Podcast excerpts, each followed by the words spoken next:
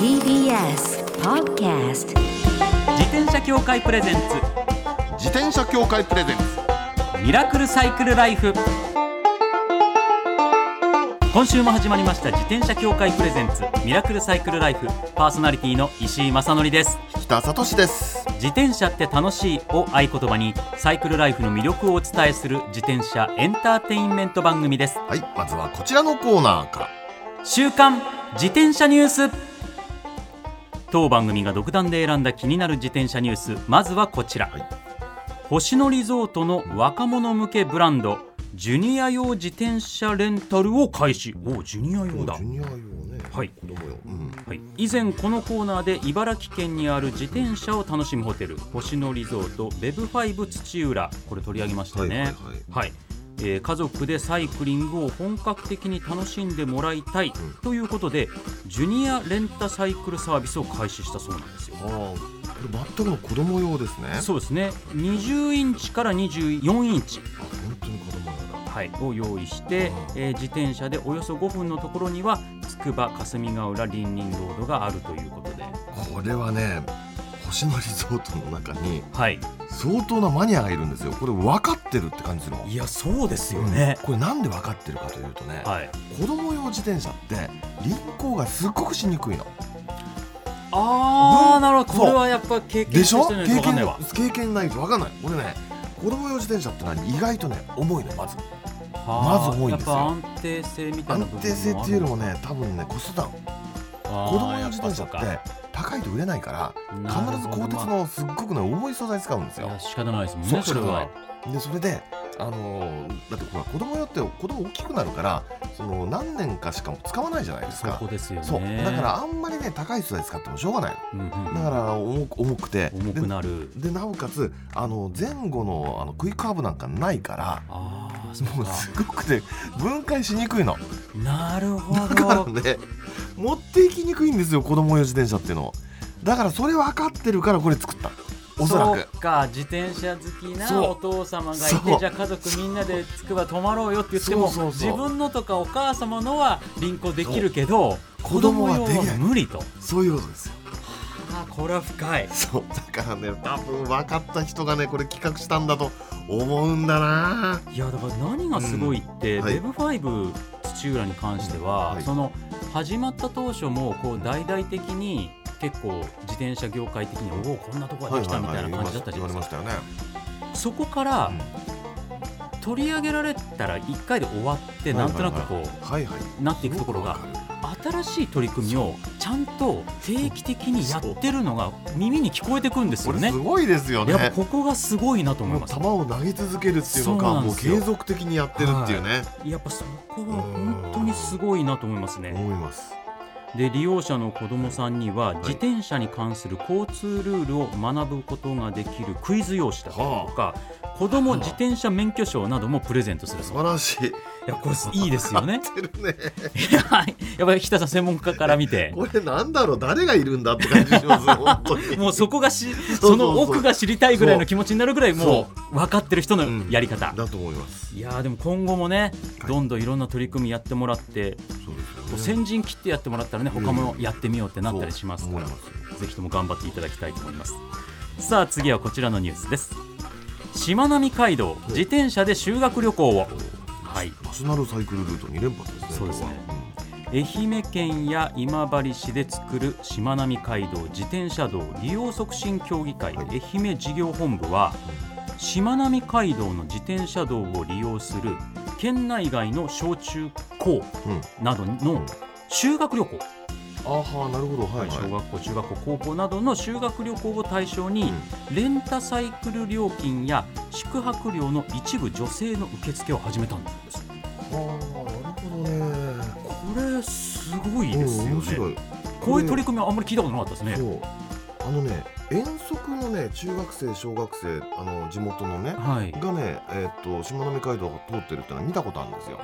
みんな同じようなジャージ着てね、はいはいはい。でそれであのリュック背負ってあ走ったらみたいなのあったんだけど、ええ。これ県内外でしょ？そうですね。外からも呼ぶんですよね、はいこれはありだありっていうのがこれ多分ねええコロナ対策っていうのも一つあるんじゃないですかもしかして。ああのー自転車密関係ないですからね。そうですね。無縁なんで。ではあ。あのーここに来る意味もあるじゃないですか、はい。この資格用とはみたいなええお話でね。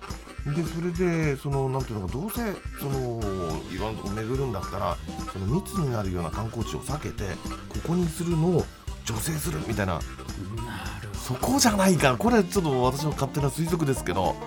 いやまあ確かにそういう意味では今その修学旅行が中止になったりとかあもあるじゃないですか。そうですね。まあ、こういった形ならん。少しでもできるところもあるんじゃないかとかいうことも含めて、まあ、これは想像に過ぎ提ないですけど案ですよね。提案として、うん。えーレンタサイクル料金が小学生1人当たり250円、中学生以上は1人当たり1000円を助成するで今治市内に宿泊した場合1人500円が加算されるということで。で助成金は1団体で最大20万円まで受けられるということなんで。でもこういう修学旅行を体験したら、サイクリストになる子が増えそうですよね 明らかにでしかもこういうとこを走る修学旅行だって絶対ヘルメットもしっかりしたのかぶることになるじゃないですか。絶対そうなります。あでそうしたらこういううん貸し出してますもんね。こういうヘルメットをかぶるといいんだって体験にもなってそうです。そういう意味でもいろんな意味でちょっとこれどんどん進めていってほしいですね、はい。以上週刊自転車ニュースでした。この後はゲストコーナー歌手の西方博之さんをお迎えします。お久しぶりです。自転車協会プレゼンツミラクルサイクルライフ。この番組は自転車協会の提供でお送りします。自転車協会からのお知らせです。街ではライト自体がついていない自転車やブレーキをかけてもちゃんと止まらない自転車を多く見かけます。これって安全面から考えるととても怖いですよね。そこでみんなが安全な自転車に乗れるよう自転車協会では自転車安全基準を定めました。そしてその基準に適合した自転車にだけ貼られるのが BAA マークなんです。自転車活用推進法のベースになっている交通政策基本計画では BAA マーク自転車の普及を推進することも謳われています。つまり BAA マークは国も認めた自転車の安全安心の目印ということですね。自転車をお買い求めの際は BAA マークが貼ってあるかぜひチェックしてみてください。BAA マーク自転車で交通ルールを守って安全安心なサイクルライフを。BAA マークについての詳しい情報は自転車協会 BAA のウェブサイトまで。さあゲストコーナーです。2016年3月以来のご出演となります。歌手の西方博之さんです。よろしくお願いいたします。よろしくお願いします。ご無沙汰しております。いや、すすごい楽しみにしてました、こちらこそよろしくお願いします。もうね前回お越しいただいた時もめちゃめちちゃ楽しかった印象しかないんですよ。はい覚えていらっしゃいます？いやそりゃそうですあよ嬉しい。ギターの話とはいはいはい。自転車の話という北さんもね、はい。ギターお好きだからそこで盛り上が詳ってしいですよね、北さんも。も。うすごく本当にね。思い出もありました、はい。私の方からじゃあまず最初にプロフィールご紹介させていただきたいと思います。あ西方博之さんは1961年7月1日生まれ佐賀県のご出身です、小さな頃から歌が好きで1986年佐賀県で行われた第1回ザ・スターカラオケ選手権大会で優勝。スカウトされ上京。1987年にデビューされました。1993年には日本優先大賞音楽賞を受賞されています。一方で熱心なサイクリスト、しかも私と同じ。ミニベロ派でございます。はい。タイヤの小さい小径車。ミニベロミニベロ派でございます。しか持ってないです。そうなんですよね。ここも同じなんですよね。同じなんですよね。はあ。しかも前回その5年前の時もはいはいはい。はいその段階で数十台数十台は大げさから10台以上持10って台るぐらい持ってましたね、あの時は。ね。はい今どういった感じですか？今はですね、7台あで、ちょっとあの、少し。うてちゃん。あ売りました。やっぱね全部のりは整整理していくべきですよ。それはそう。ですよね。置き場所に困って。だと思います。自転車だけならいいですけど、ギターもその時いっぱい持ってたんですよね。ギターはギターもなかなかスペース取るアイテムですからね。厳選していったわけですね。はい。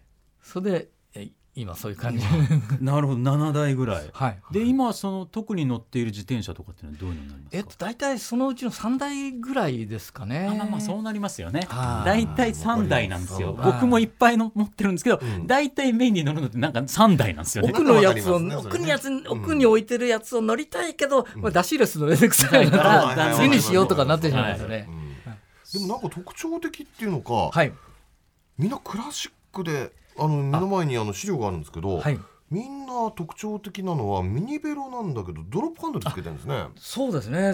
いかにも、えー速そうだなっていうふうに。にで速く走れないんですよ。ゆっくり割と乗り方としてはゆっく乗りりとした方としてはゆっくりでもうあの楽しくポタリングなんていうポタリングですね。そういう感じですね。まにだから声かけられて、はい。はい。嬉しいんですけどね、うん速そうですねって。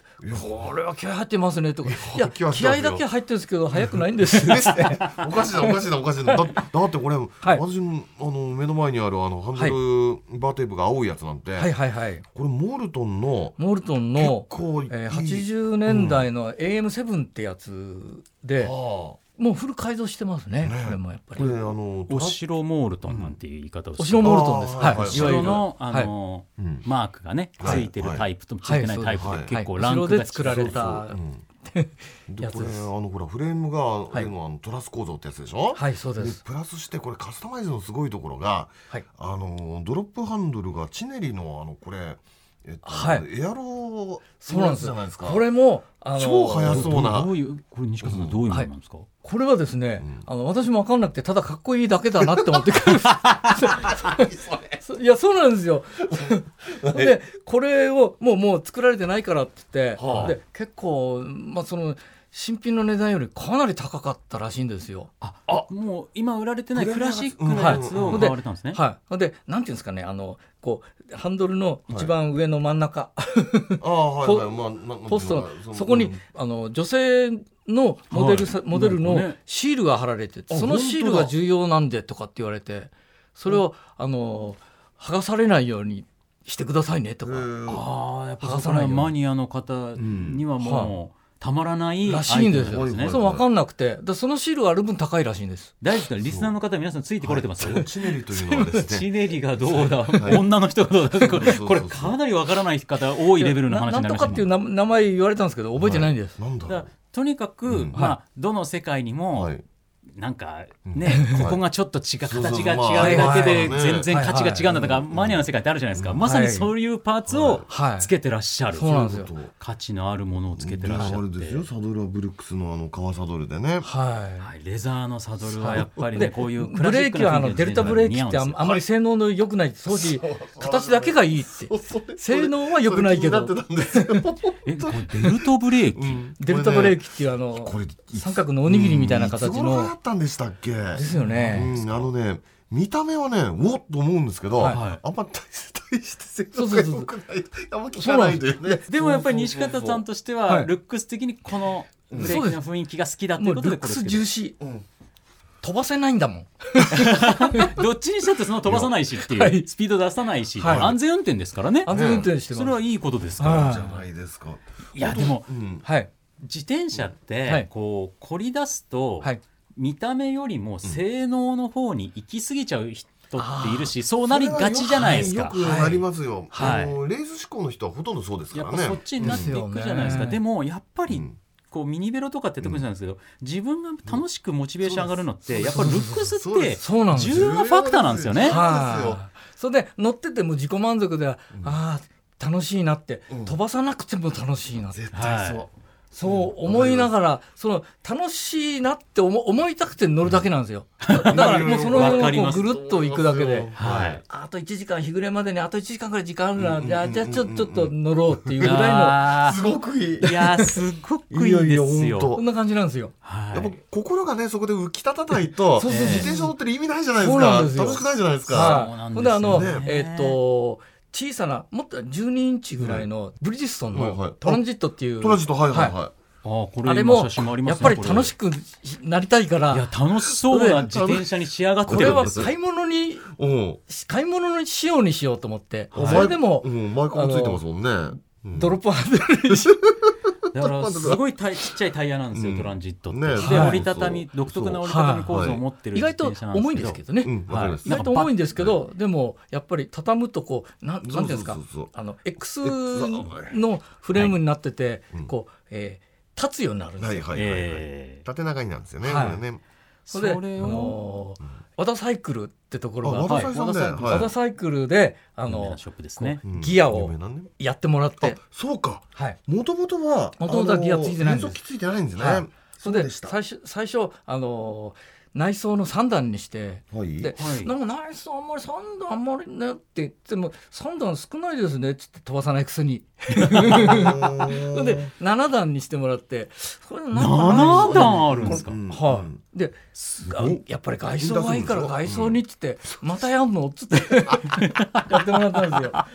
いやこれ今日は相当マニアックな回になっております。いやでもこ このトランジットは見たことないと思いますよ。普通。それでね、うん。すれ違った人がわざわざ追っかけてきて、はいはいはい。でそれどこに売ってんですか？すげえあ言われたことあるわかる。わかります。ごくわかります。なりますよ。なります。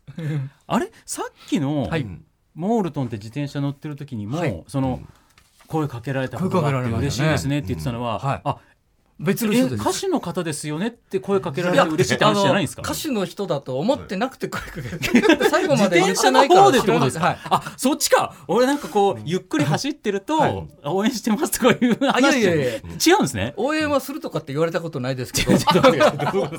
なんでですか？ちょっとどうですか？自転車しか見てないですいやそれだけでもそれだけうん。すごいカスタムされた特殊な自転車に乗ってらっしゃるということなんですけど、ちょっとここではいはい歌手西方さんの。はい。そうですよ。あそうでした。歌手でした私。本業の部分を乗ってるおじさんじゃなかったですね。しっかりお伝えしたいということでここで一曲お送りしたいと思います。あありがとうございます。西方さんの方から曲紹介お願いいたします。はい、えー、では私西方博之の歌です。帰郷聞いてください。西方さんのデビュー35周年記念版として5月にリリースされました、西方博之さんで「帰郷」です歌手でした。35年もやってました。そうですヒよロさん歌うまいですねはありがとうございます。ほら北さん。い前に決まってます。当然でございます。いやだからあそれぐらいもう自転車の専門家なんじゃないかっていうぐらいマニアックな話が前半続いてましたからね。はい。ちょっとそいやの喋りすぎましたね今いやそんなことないです。い。いやあそんなことないとは言えないです。実はもうお別れのお時間が近づいちゃってて、うんだって3台メインで乗ってるんですってうちのまだ2台二台。1台半ぐらいしか話してないんじゃないかぐらいの ところでもすうお時間来ちゃったんでちょっと続きはまた来週ということで。来週もいいですか？はい、もちろんです。ちょっとありがとうございますお話を伺いたいと思います。ということで、今週のゲストは西方博之さんでした。ありがとうございましありがたとうございました最後のコーナーはサイクル大辞典。一つの項目をきっかけに自転車トーク。様々な角度からサイクルライフの魅力を発信します。今回のテーマは、ゲストの西方博之さんにちなんで、うん自転車に乗っている時につい口ずさむ歌。これですね。うん。これはいつもの脳内 BGM とは違うんですね。そうですね。脳内 BGM はなんとなく頭の中にそう。こう勝手に流れてくる。そうそうそうそうそうそう。そうっていうのと、つい口口ずさんじゃう。歌っちゃう。出る、出ちゃう。うん北さんありますか？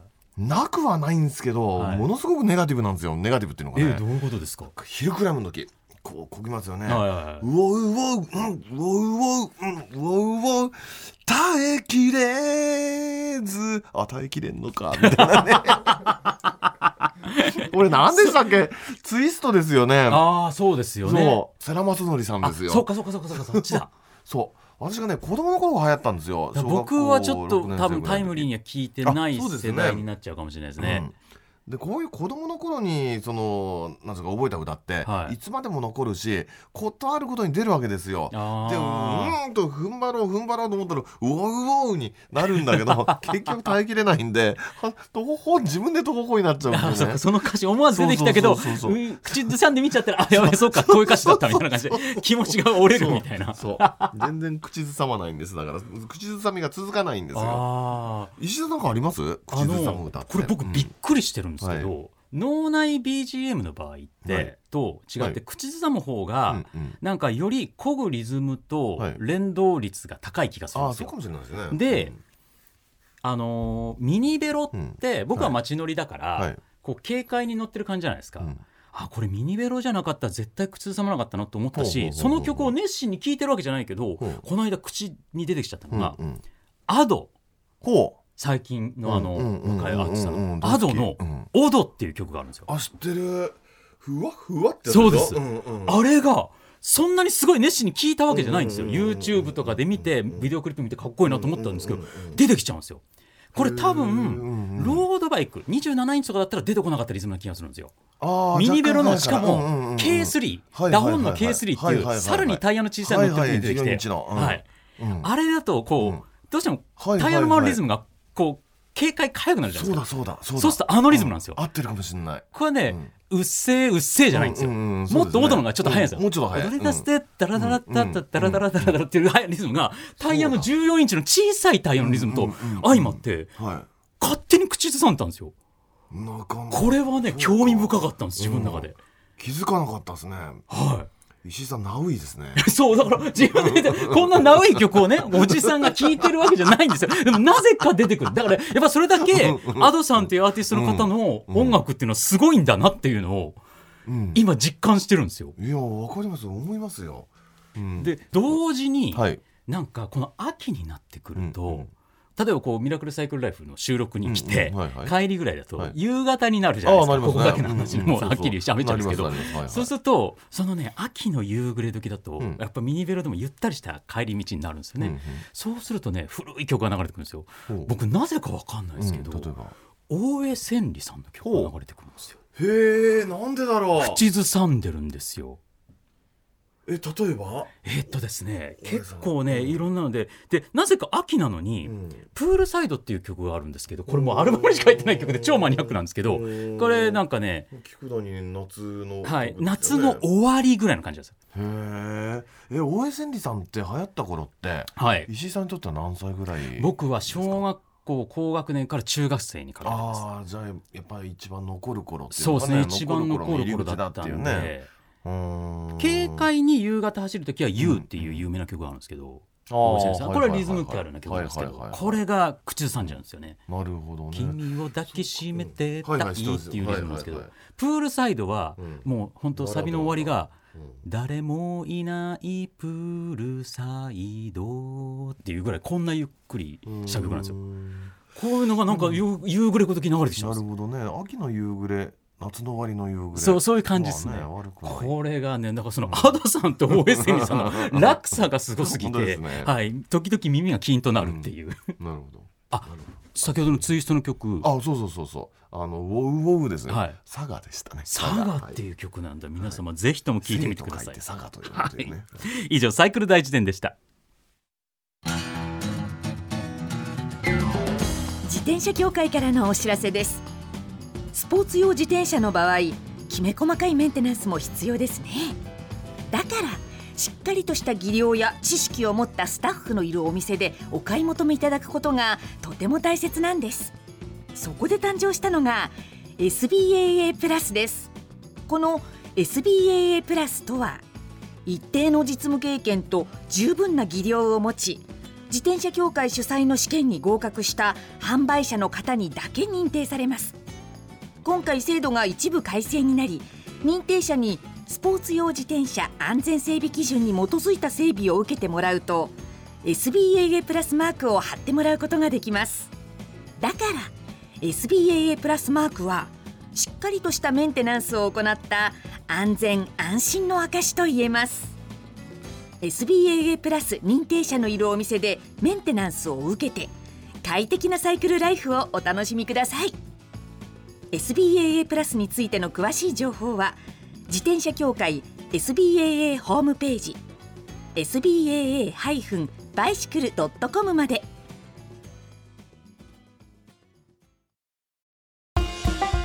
ミラクルサイクルライフそろそろお別れのお時間です。プロの歌い手さんとしてのその歌声うとん。そう。話してる内容のギャップがすごすぎて。マニアックさ。はい。これねラジオだからあのその写真が見せられないじゃないですか、えー写真見たらねわかるんですよこのマニアぶりっていうのがね、はいこの自転車の凄みが。すごいことですよこれ。でも西方さんのお話ぶりが純粋に自転車お好きなんだなっていうのが伝わってくるそのピュアネスがすごくいいですよね。ね。素直に楽しいんだっていう、うん。そういった気持ちよさってありますよね。はい。ちょっとまだまだ全はい然お話伺いきれてないんで、来週もしっかりはい。お話聞いていきたいと思います、思います。番組ではマイ自転車ニュースサイクリストあるある自転車脳内 BGM 募集中です忘れられない愛車の思い出も大歓迎。採用の方には番組オリジナルステッカーを差し上げます。メールアドレスはすべて小文字でサイクル -r アットマーク tbs.co.jp cycle -r アットマーク tbs.co.jp までお待ちしております。お待ちしてます。それではまた来週お会いしましょう。お相手は石井正則と北聡でした自転車協会プレゼンツミラクルサイクルライフこの番組は自転車協会の提供でお送りしました。